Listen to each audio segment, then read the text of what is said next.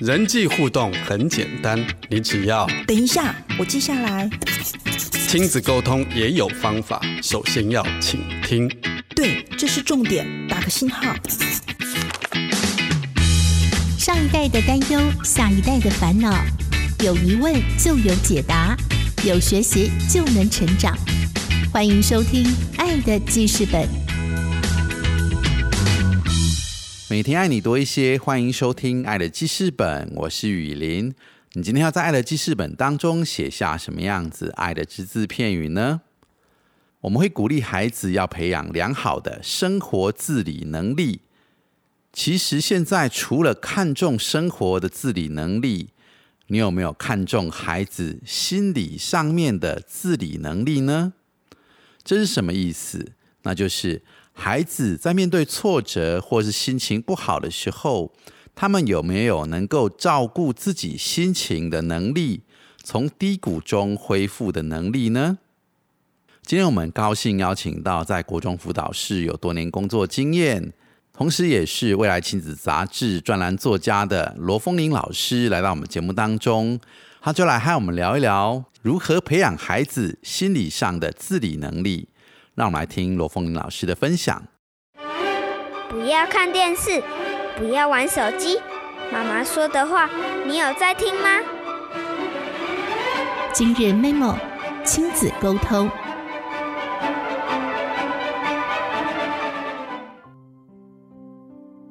各位听众，大家好，我是罗凤玲，很高兴今天能够来爱的记事本来分享有关于这个青少年，关于这个。心理或者是教养辅导的议题。那我今天呢，想要特别来跟大家分享的是，也是心里很有感感触很久的，就是有关于我们提到的生活自理能力。那情感要不要有自理能力呢？嘿，我们常常会提到说，嗯，我们生活要独立，不可以凡事都依赖人。嘿，尤其生活遇到需要需要处理的时候，不管是自己的个人卫生啊、家事啊，然然后这个交通啊各方面，身为人就会遇到很多的生活的这个需要处理的部分。好，那但是身为人不止不只有这些啊，我们还有一个就是心理的，因为我们是七情六欲的动物嘛，哈，所以我们会有喜怒哀乐，会有痛苦，会有难受，会有开心，会有不开心。这才是一个完整的人嘛，就是会有白天才会知道有晚上，会有晚上才会有白天，就是类似这种，应该是啊，人生就存在着各种样貌跟状态。那我想要特别说的是，我们自己照顾好这些能力是不是也是重要的？我可以尽量避免让自己情绪低落，我有这样的能力。那一旦我情绪低落的时候，因为有时候环境不如预期，环境这么多事情，这样子就真的是一个很无辜的一个状态。好，那我们自己照顾好自己，从低谷中、从低潮中再恢复的能力，是不是也是一个需要有自自己解决的能力？我我会觉得这个其实跟生活自理能力是一样重要的。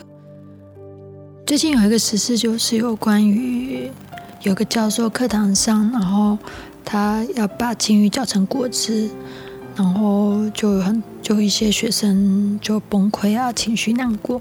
我是举这个例子来说，嗯，因为这件事情我不是当事人，我也不是里面的教授，我也不是里面的学生，我也没有目睹这整件事情，我就是从新闻媒体这样子。各个新闻媒体不太一样，然后就是大致上了解有这样的一件事情。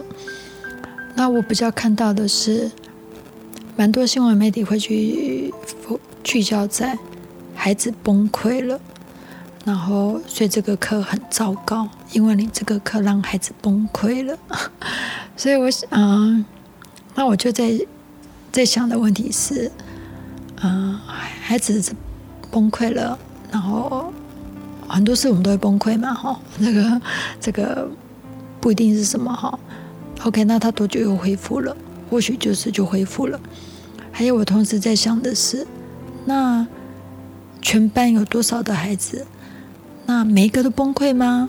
还是就一些崩溃，一些没有没有，一些没有崩溃？那同样的一件事情，为什么反映出来在每个学生是不同的？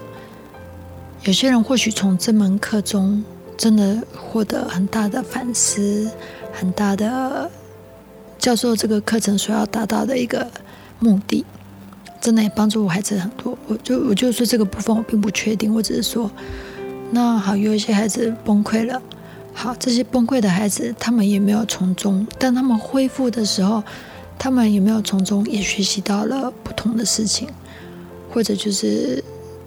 就没有学习到任何事情，嘿，这个因为这部分新闻媒体并没有做这么多深入的报道，那我也不是当事人，我确实也不知道这个是不是这些学生的学习是什么，还是只剩下崩溃跟伤害。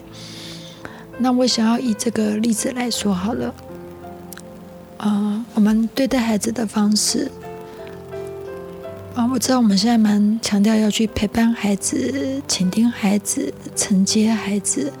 孩子的不开心，我们要陪着度过；难过，我们要倾听，要呵护他，要抚啊，要现在甚至大学有蛮多都有心理健康假，甚至把心理健康假就比喻成生理假一样，你不用出具任何的证明，你只要今天心情不好，说要请心理健康假，然后在在一定的时数内都是可以被允许请的，因为心理健康很重要。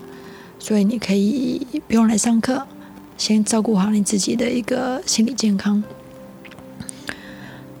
对，所以现在心理健康变得非常的重要，心情不好也变得非常的重要。心情不好重要到你是可以请假不要来上课的这样子，不需要出具什么相关的证明哈。然后现在就我所知，啊，国中、国小、中学都在推要朝向这件这个方向。前进，嗯，就说不止大学生心情不好啊，那学生、高中生、国中生、国小生也都会心情不好啊，那是不是要都有心理健康讲？我我有一种感觉，就是啊，如果在以前小时候有句谚语叫做“一哭二闹三上吊”，我们通常就会尽量让孩子不要，呃，哭哭就给越越越来越夸张这样子，我们会鼓励孩子。比较朝向你坚强一点度过，不要用这种所谓的一个啊情绪的一个方式达到目的。所以，我们其实会鼓鼓励孩子，他如果情绪不好的时候，我们甚至还会做一些判断，并不是完全的承接、照顾、呵护，让孩子心情不好，然后可以啊不用上学等等之类，就是赶快专注好照顾你的心情。现实的环境尽量做很多的调整，好能够让你好好的照顾心情。我我我不太晓得企业，我我自己很好奇，校园或许可以有心理健康假，然后我不太晓得上班之后，雇主会不会也会觉得应该要心理健康假？我我我其实没有很清楚这件事情会怎么发展。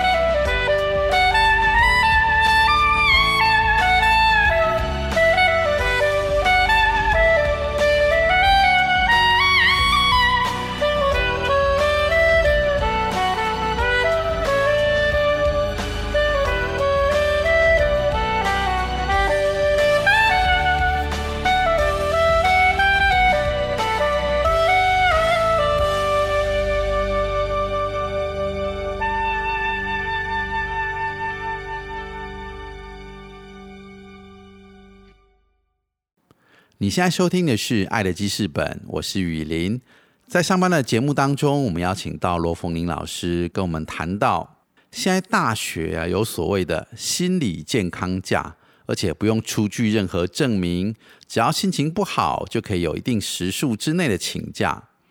事实上，我们不管是不是大学生，即使是大人，也都会有心理不舒服的时刻吧。但其实人是有自愈能力的。也许我们该做的是试着帮助孩子，可以有机会来学习心理上面的自愈能力。该怎么做呢？就让我们继续来听风铃老师的分享。然后我想要说的是，嗯，我们一定会遇到所谓心难受的时候，然后也会遇到人生大部分都是一个人独处嘛。嘿，我虽然有很多的朋友，我有家人。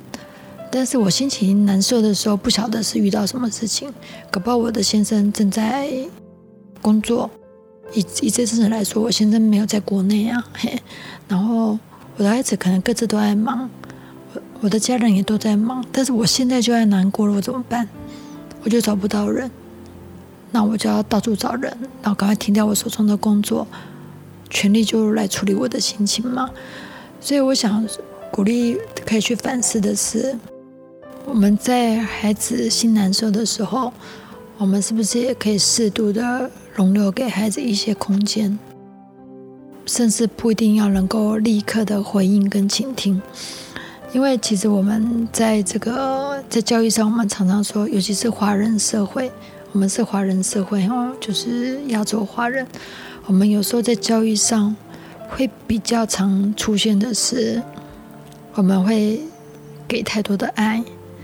然后甚至提前给，嘿，我们我们会变成是，好像在你难过的时候，我就避免难过，赶快帮你铺好路。我最常见的就是有没有很多家长都会急着说啊，去找老师啊，让孩子能够稳稳妥妥的上学，遇到一个适配的老师，然后他们就可以在学校过得比较顺利。我们这就超前部署，因为我们好像很怕孩子心难过。好像很怕孩子遇到挫折，所以赶快部署，赶快安排好名师，安排好班级，然后以以避免孩子遇到挫折。好像觉得孩子没有机会去克服挫折，这样有没有？我们就提前部署。然后或者是说呢，哎，我们现在也蛮讲究啊，父母要尽量陪伴孩子，所以孩子心情不好的时候，他们可以尽量的找父母倾听听。然后，或者是父母亲会非常关注孩子的表情。我以前就遇过一个亲戚，嗯，朋友也是。有时候我们吃的好好的饭，就这样吃饭，他就突然把孩子抱开了。他就说，因为他等一下就会哭了。我说，哎，他不是还没有哭吗？哦，因为他眉头皱起来了。说，哦，因为他眉头皱起来了。我我我就很想问他说，你怎么知道这样子？有没有？其实我发现啊，蛮多孩子对孩子。非常非常的注意，以至于孩子的一点点表现就可以赶快被满足，然后不要让他生气，然后不要让他难过，嘿，就超前给，然后要陪伴的时候就会给他非常多的爱跟倾听，好像我可以马上放下所有的工作，嘿，我就陪你，你需要我载你，我就马上载你回来，你需要请假，我就把我的工作也请假，就这样陪着你，因为。当你需要有人倾听的时候，我马上耳朵就出现了。你马上要吃这个心情不好，马上要吃冰的时候，我马上就去买了。我有时候都会觉得，啊，其实有些父母亲照顾孩子都很像是那个孕妇，有没有？以前有时候孕妇不是会想要吃东吃西的嘛？那先生丈夫可能就会赶快去去满足他这样子。尤其是这几年，看到爸爸妈妈照顾孩子的那种方式。都会让我想起以前我怀孕的时候，我先生对待我 对待我的方式，就是因为孕妇就可以被理解嘛，照顾的无微不至，所以我们就会发现孩子好像也很习惯，只要我心情不好，就会有人来照顾我；我心情不好，就会有人让我黏，让我吐苦水，然后我的心情不好的责任都在别人，别人应该要负责让我心情很好。所以，我其实也遇过一些学生，就哭哭啼啼的来找我。我说，就是问他什么事情。哦，因为这个老师的上课我不喜欢，哎，不是体罚哦，是因为他的上课方式他不喜欢，他就觉得老师犯了滔天大罪，好像得罪他一样，因为他上课方式他不喜欢这样子。我确定老师没有骂他，只是上课方式他不喜欢这样子。所以孩子相对于对环境的忍受力，或者是调整自己适应环境的能力，我觉得会受到影响。哎。就会受到影响，因为我们有时候变得是越来越绕着孩子转了。我觉得以心理健康家现在发展也也会是一个可以思考的点，它没有什么对不对的问题，但是是不是就变成是非常以孩子为个人为中心去专注在他自己的议题，去去顾及他的心情，而不是说哦。那我的心情先摆着，那我还是可以专心的上课，或者是至少我就来学校这样子。其实我不太晓得大家有没有这种发现，我今天心情不好，我请假在家里不去工作，有时候我心情不会变得更好哦。有时候我心情不好，去上班之后反而心情变好了，就是一种转移嘛，也是。所以。当我渐渐就会发现说，哦，原来我心情不好的时候，我不是要待在家里，因为那我会钻牛角尖。哎，那我就学会了，我心情不好的时候，我反而是要怎么样，到有人群的地方，或者我可能就会才去看电影啊，请假看电影，或者就真的也是去上班，因为我反而可以知道，这样才可以帮助我的心情恢复，哎，才不会一直当到谷底，自己一个人在家里反而容易乱想，就是。我们在照顾自己的过程中，我们渐渐也会知道，哎，如何恢复自己。那以大脑来说，嗯，大脑是有治愈能力的，就是自己的治疗愈的愈。大脑其实是有治愈能力的，我们神经是有可塑性的。所以，当我们都没有人在的时候，我们可能关在路上走走路，自己看场电影。或者是就是听个音乐，或者发呆睡觉，我们其实就恢复了。然后，但是我们如果没有给自己这些机会，尤其是孩子的部分，我们如果一直强调说你心情不好，就要一定要找到人去讲，然后，然后我们也大人也被教导说要非常注意孩子，要多陪伴孩子。那我觉得孩子他自己治愈的能力，自己解决自己情绪困扰的能力。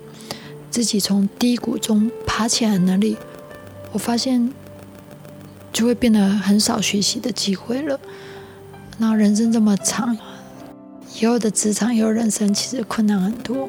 我觉得它跟生活自理能力是一样的重要，某些时候还觉得更重要，因为这个真的是一个生命的一个韧性的一个一个表现这样子。所以我就是想要跟。嗯，跟大家分享，就是虽然说我们在一个讲求父母亲陪伴一个世代的议题的时候，面对孩子的这么多的一个呃可能的状况，我们或许，所以我记得英国，英国那时候有一个法令，因为他那时候也是发现父母亲陪伴孩子过头了。他们甚至那时候儿童手表没有要监控小孩。他说英国有一阵子是颁布法令，它的内容就是请父母亲远离小孩，就是不能一直过度的干涉孩子。他们觉得这个其实是对孩子不好的。那其实我这个内容也是呼应类似这件事情。当孩子心情不好的时候，我们适度的稍微不要这么积极。或许等孩子开口，或许做一些等待，我们让孩子有机会，他可以自己解决，他或许不用求助于父母，他其实也就 OK 了。